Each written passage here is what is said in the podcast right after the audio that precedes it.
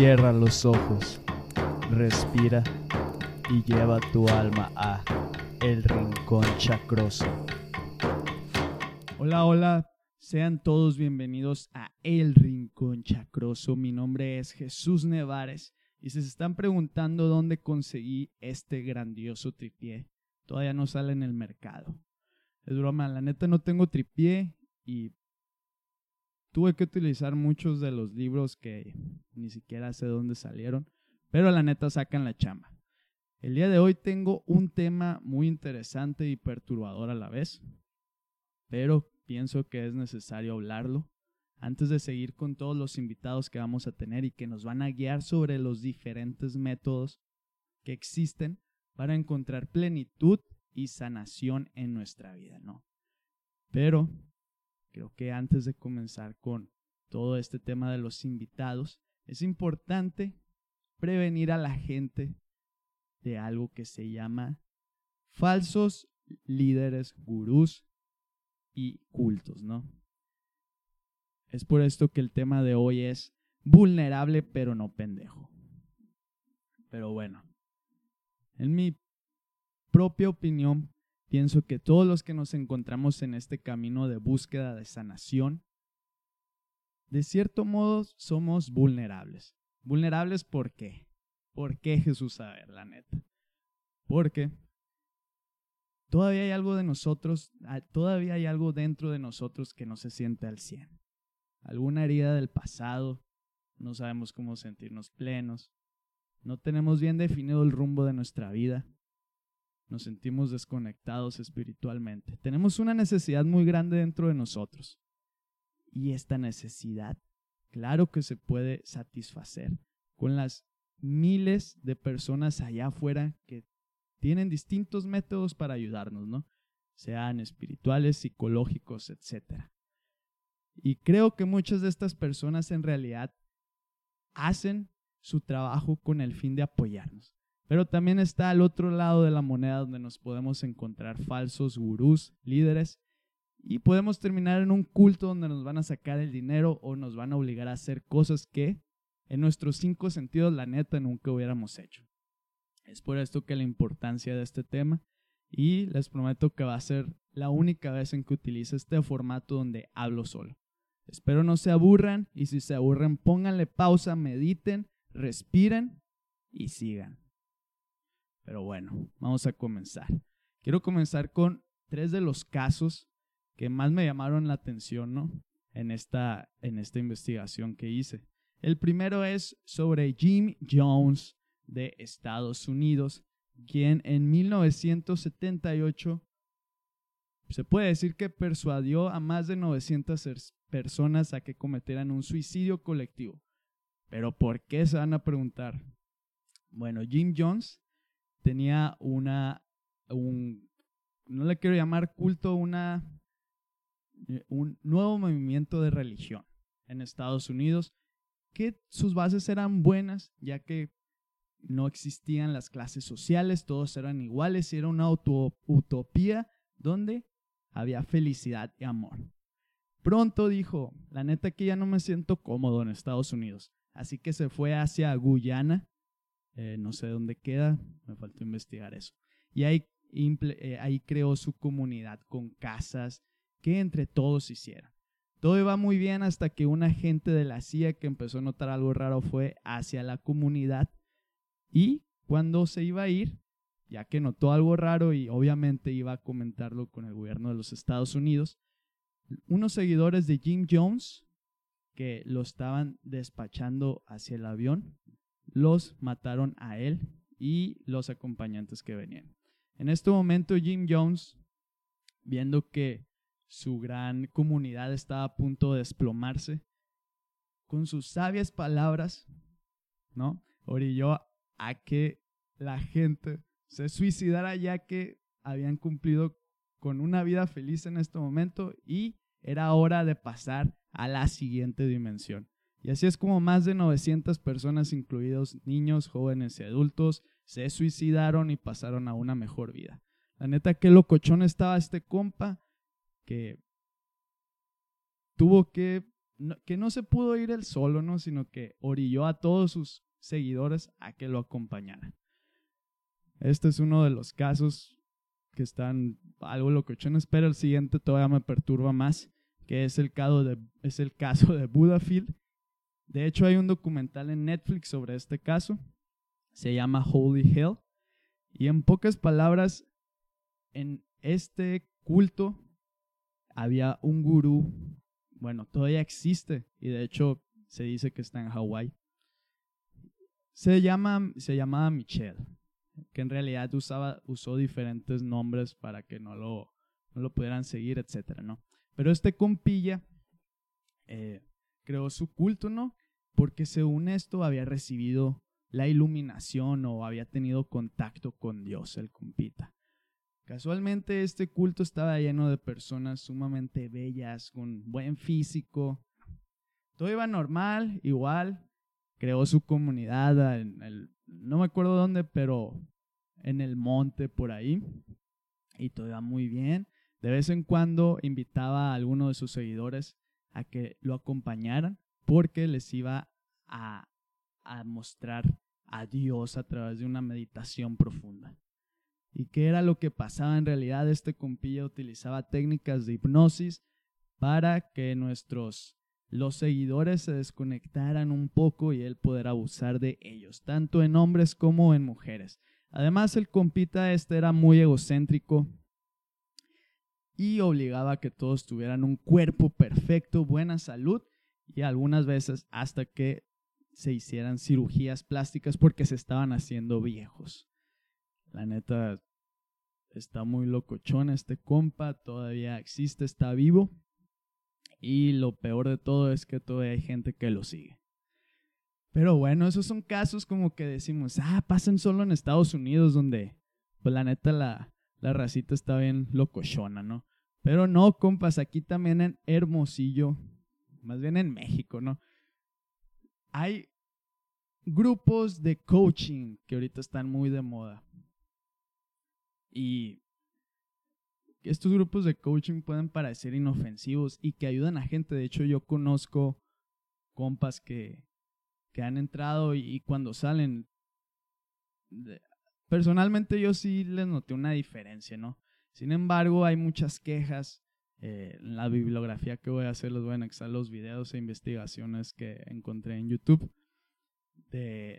hay mucha controversia porque los métodos que utilizan para, para sanar a, a la gente que va con ellos son muy controversiales. Por ejemplo, hay uno que se llama la silla caliente, donde uno de los, de los miembros se sienta en una silla y alrededor de él varias personas comienzan a decirle todos sus defectos, que para esto, este compa que se sienta en la silla en actividades anteriores con uno de los, con uno de los miembros, compartió sus, puede decirse, sus heridas, sus vulnerabilidades. Entonces, esto lo utilizan para hacerlo sentirse mal y quebrarlo emocionalmente. Y después de ahí viene una transformación asombrosa que en resumen es amor al líder, porque el líder es el que manda siempre. Bueno, estos son uno de los casos. Y antes de seguir con los métodos que utilizan estos compitas para controlarnos y para lavarnos el coco, quiero recalcar que no, no estoy juzgando al sistemas de, a los sistemas de creencias que tiene cada persona. Eso está bien, todos somos diferentes, todos podemos creer lo que más nos haga sentir bien. Pero aquí el problema es cuando estas creencias, más bien los líderes que promulgan estas creencias, nos orillan a actuar de una manera que realmente no hubiéramos hecho antes de estar en esas situaciones. Eso es lo que me causa conflicto y por lo que estoy haciendo este video, ¿no? Y siguiendo, pues, ¿cómo le hacen estos compas para controlar a la gente? Porque yo digo, la neta no creo que, que caiga tan fácil. Pero ahora que me quedo pensando, sí, una vez caí, no en un culto, pero poco a poco me fui adentrando en una religión que la neta no, no me identifico para nada con ella, pero todo fue por amor, ¿no? Por amor, por amor, por amor.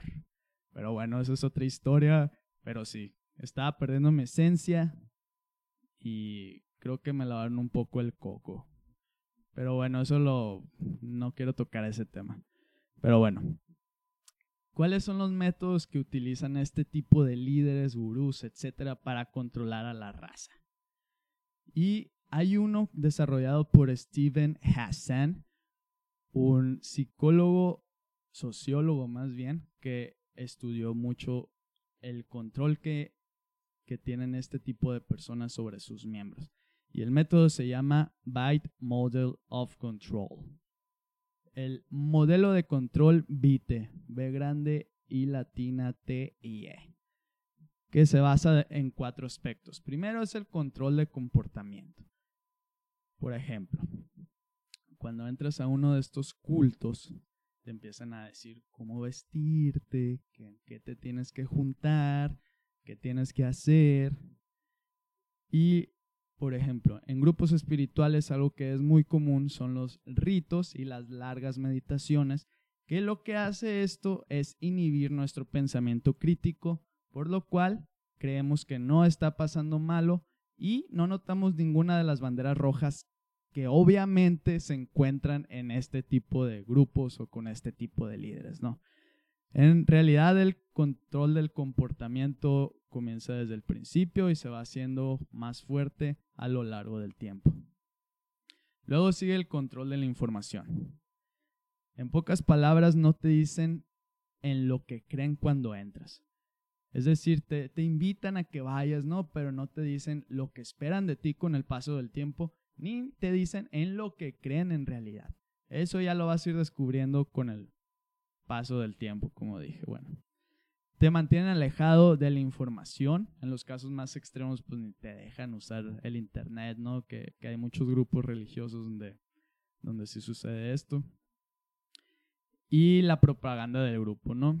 Que pueden ser libros, revistas, que se comparten entre los mismos miembros del grupo y que están hechos por líderes o personas de alto rango dentro del grupo, ¿no? Pero el fin es que todos tengan la misma información y no sepan nada del mundo exterior. Ese es el control de la información. Después viene el control de los pensamientos. Que esto puede sonar un poco locochón, que es, ah, ¿cómo van a decirme qué puedo pensar y qué no? Pero esto no es algo que se hace eh, de la noche a la mañana, sino lo que está pasando es que dentro de tu paradigma se está creando la idea de que solamente hay blanco y negro, lo bueno, lo malo, todo lo que está en el, en el grupo es bueno y todo lo del exterior es malo. Obviamente esto pienso yo que no pasa de la noche a la mañana, sino que tiene que pasar cierta cantidad de tiempo para que tu sistema de creencias comience a ser de esta forma. Y finalmente viene el control emocional, que es lo que utilizan, por ejemplo, los grupos de coaching y liderazgo, que es, primero te hacen sentir emociones positivas. Tú eres el mejor, compa, tú puedes hacer lo que quieras, pero luego utilizan actividades como la silla caliente para quebrarte emocionalmente. Entonces tienen en un sube y baja de emociones que se puede comparar a lo que es una relación tóxica o más bien cuando alguien se está aprovechando de ti en el amor. Y bueno, estas son las cuatro formas que utilizan estos líderes para controlarnos según Stephen Hassan. También les voy a dejar en la bibliografía su página web donde pueden encontrar más información sobre este tema. Y hay que seguir ahora a lo que serían las banderas rojas, que nos pueden alertar cuando estamos cayendo con un falso líder gurú y en un culto. ¿Y cuáles son estas banderas rojas? Primero, ah, se me olvidó decir. Esta información que estoy a punto de decir es patrocinada por la psicóloga Paola Mislem de hecho, fue mi psicóloga, todavía tengo mucha comunicación con ella. Una gran psicóloga y de hecho un pequeño anuncio la vamos a tener como invitada próximamente para hablar de otro tema que me parece muy interesante y sumamente profundo. Pero bueno, Por lo pronto vamos a hablar de las banderas rojas, ¿no? Las banderas rojas que tenemos aquí, vamos a comenzar con el manejo de sentimientos no funcionales, que se puede decir que puede relacionarse con lo que sería el control emocional. ¿Y a qué se refiere con esto? Que cuando empiezan a hacer actividades que donde, donde te hacen sentir estos tipos de emociones no, no funcionales como son la culpa, eh, es algo en lo que tienes que poner mucho ojo ya que no es algo sano para ti. Luego vienen la renuncia a lo bueno. Es decir, que te dicen, oye, tú ya no, ya no puedes ir al, al Cars Junior porque, porque la neta eso, eso va, va a bajar tu vibración con el universo. Eso es un ejemplo, ¿no? Pero te empiezan a decir que ya no te juntes con gente, ni que vayas a fiestas o que ya no tomes Coca-Cola, no lo sé. Pero va por aquí el asunto de irte alejando de lo que te gusta y de lo que es tu esencia. Otra bandera roja es que no hay libre albedrío. Según esto, sí lo tienes. Pero tienes que quedar por bien con el grupo, por lo tanto, tienes que venir todos los viernes a una meditación de tres horas o tienes que venir con nosotros y apoyarnos a construir algo, etc. Cuando tú ya no empiezas a tener libertad, es una gran bandera roja. Luego, creo que es la más importante y la más obvia. Cuando no te sientes perteneciente, pero aún estás ahí. ¿Quién sabe por qué? Pero aún estás ahí, ¿no? Yo creo que es igual cuando estamos en una relación tóxica que sabemos que ya no nos sirve para nada, pero estamos ahí.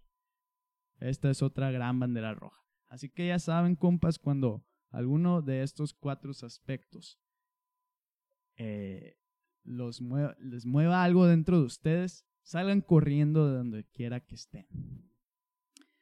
Y bueno, y ahora que ya sabemos los métodos que utilizan estos líderes, gurús, etcétera, creo que es bueno hablar de cómo es que se crean estos cultos y cómo es que empiezan a, a atraer a tanta gente. Es una receta muy especial, ¿no? Primero comienza con la vulnerabilidad. Obviamente toda la gente que, que es lo que venía diciendo al principio, que cae en este tipo de situaciones, de alguna u otra manera están vulnerables en, este punto de la, en ese punto de su vida. Luego viene la venta leve, que sería es que cuando, por ejemplo, un amigo tuyo te dice, hey, te ves, muy deprimido, ¿qué tienes? Ven conmigo, la neta acabo de entrar a, a un grupo de meditación y yoga donde la neta me está cambiando la vida. Es la venta leve, ¿no? Y en esa venta leve obviamente hay una actividad que te hace sentir éxtasis, que te hace sentir bien y que te hace decir a huevo, aquí me quedo, compa. Luego viene la nueva realidad, que en esta nueva realidad tal vez para que suceda te tienen que alejar de todo, es decir, te llevan a, a un retiro, a las montañas, donde solamente vas a estar contigo mismo. Y esta nueva realidad se empieza a crear porque te empiezan a inculcar el sistema de creencias que te lleva al siguiente paso, que es amor al líder incondicionalmente. El líder es lo máximo, es el gurú, es compa de Diosito Jesus Christ y Él es el que nos va a decir cómo tenemos que vivir la vida. Luego comienza lo que sería el enemigo exterior. No escuchas a tu familia que dicen que estás en una secta, en un culto. No los escuches, la neta te tienen envidia. Algo por el estilo así sería. Luego, cuando tú por, por algo ya empiezas a sentir que no algo no está bien, comienza la presión social. Que tus mismos compañeros, amigos te dicen, hey, ¿por qué piensas eso? Solo es una etapa, tú relájate, aquí estás bien. Y la cereza del pastel es que termina siguiendo a un sociópata narcisista que lo único que quiere es aprovecharte de ti para satisfacer su ego. Y esta información la saqué de los mini documentales que tienen Netflix de En pocas palabras, cultos. También lo voy a dejar en las bibliografías. Y, y pues la neta está, está canijo todo esto. Pero no, no, no hay que tener miedo, no, no se me achicopalen la neta. Achicopalen no se me pongan tristes aquí en Sonora, en Hermosillo. Porque de alguna otro, de algún otro modo siempre estamos expuestos a, a, a este tipo de personas. Tal vez no toca la nos puede tocar la mala suerte de que entremos a un lugar así, pero no por ello significa que todos los líderes o grupos son de esta forma. Y ahorita les voy a dar unos tips para evitar caer con estos compillas narcisistas egocéntricos. Que son sacados de el portal Inform, que también se los voy a poner en la bibliografía. Primero hay que comenzar con una pregunta obvia. ¿Quiénes son estos compas? ¿De dónde salieron? ¿De dónde salió el gurú? ¿Qué background tiene? Background. No, ¿qué, ¿qué, cuál es su historia más bien? No? Aquí vamos a hablar en español. ¿Cuál es su historia? ¿De dónde viene? ¿Qué hace? ¿Qué hizo? Etcétera, etcétera, etcétera. Eh, si tiene cargos penales, si tiene antecedentes de homicidio. Tenemos que investigar antes de, de, empezar a interesarnos y querer entrar a un grupo o seguir a un líder. Luego, han tenido acusaciones. Yo creo que esto puede ser un poquito más difícil de investigar, pero tal vez podemos preguntar en Facebook o en alguna red social ah, sobre, sobre el líder de este grupo y a lo mejor alguien, algún ex miembro nos puede dar su punto de vista sobre el grupo y eso puede orillarnos a alejarnos de ahí o tomar la decisión de entrar. También algo que es muy importante es concuerda lo que predica y lo que hace. Por ejemplo, si el compa dice que tenemos que estar en celibato porque el sexo hace que saquemos nuestra energía, y tenemos que tener esta energía para sentirnos plenos y conectados con el universo y con las dimensiones astrales. Pero en la noche este compa lo ves en un bar con dos morras, te quedas dudando, mm, creo que no concuerda mucho lo que dice y lo que hace. Tenemos que prestar gran atención en esto y ser muy objetivos en este, en, en este aspecto, ¿no? Y luego yo creo que es lo más importante que esta pregunta yo te la tienes que hacer ya que si decidiste estar en el grupo y ya llevas en algún, algún tiempo ahí, cada cierto tiempo pregúntate, ¿me está haciendo bien lo que me están enseñando, lo que estoy experimentando? Si te está haciendo bien, pues síguele ahí. Pero si ya ves alguna ah, bandera roja, algo que te incomoda, huyele de ahí. ¿Para qué, ¿Para qué le busques, como dicen, no? ¿Para qué le buscas tres patas al gato? Algo así va el dicho, no me acuerdo la neta. Así que esas son las recomendaciones que hace una plataforma, una fundación experta en este tema y que tu servidor te está diciendo. Y bueno, como conclusiones ya sobre este tema, que espero les haya gustado y se les haya hecho interesante. Eh, si quieren saber más, ya, les, ya lo dije mil veces, ya la neta ya no lo voy a decir. Ya saben la bibliografía dónde va a estar, así que bueno. Pero como conclusión, yo creo que desde mi punto de vista personal, pienso que tenemos que tener una pizca de escepticismo en todo lo que llega a nosotros. Ya sea un libro, un, un curso, un grupo, etcétera, etcétera. Siempre cuando entremos hay que tener una pizca de escepticismo. Hasta de lo que estoy diciendo, a lo mejor estoy diciendo puras tontadas que ni sentido tienen. Así que tengan una pizca de escepticismo, investiguen bien si la información, qué tan real es. Investiguen, investiguen, investiguen. Antes de tomar cualquier decisión. Y algo que también es muy importante es que no tienes por qué concordar en todo lo que alguien te dice, ¿no? Ya así sea el máximo gurú de la India que vive en una montaña bajo un árbol donde Buda recibió la iluminación, creo que no tienes que concordar con todo lo que dice. Hasta el mismo Buda tiene, el compa Buda, ¿no? Porque pues, es bien compa, yo creo. Tiene una frase bien chingona que dice, no tienes que seguirme ciegamente. Duda hasta de mis métodos, porque lo importante es la experiencia propia. La neta, algo así va la frase, ese es como el mensaje, pero obviamente no creo que lo haya dicho así el compa Buda, ¿no? Esto lo saqué de un documental de Buda que está, está muy interesante, que también se los puedo compartir por las redes. Y, y este sería como mi... este sería mi otro punto de vista. Y finalmente creo que siempre hay que estar atentos a nuestra intuición, este sexto sentido que todos tenemos que nos avisa cuando algo, algo, algo anda mal por ahí. Así que ya saben, no tengan miedo, esto que les estoy diciendo no es para crear caos en ustedes y que digan, no, ya no voy a creer en nadie. No, nada, nada de eso, la neta. Solo es para que se pongan truchas en la vida, en la life, motivation en life, se pongan truchas y no caigan en un grupo donde el líder está medio locochón. Muchas gracias a todos los que me escucharon, los que llegaron hasta este punto y no los aburrí. Muchas gracias a ustedes, les mando mucha luz y energía y amor. les mando mucha, mucha buena vibra, pues. Y los espero en el próximo episodio que vamos a tener dos invitados que, bueno, no les voy a decir nada más, ahí en Instagram voy a ir publicando, eh, voy a ir publicando cosas que les van a ir dando como un, un cierto sentido de, así, de qué va a ser la siguiente plática. Bueno, muchas gracias a todos, cuídense y nos vemos en el próximo episodio de El Rincón Chacroso.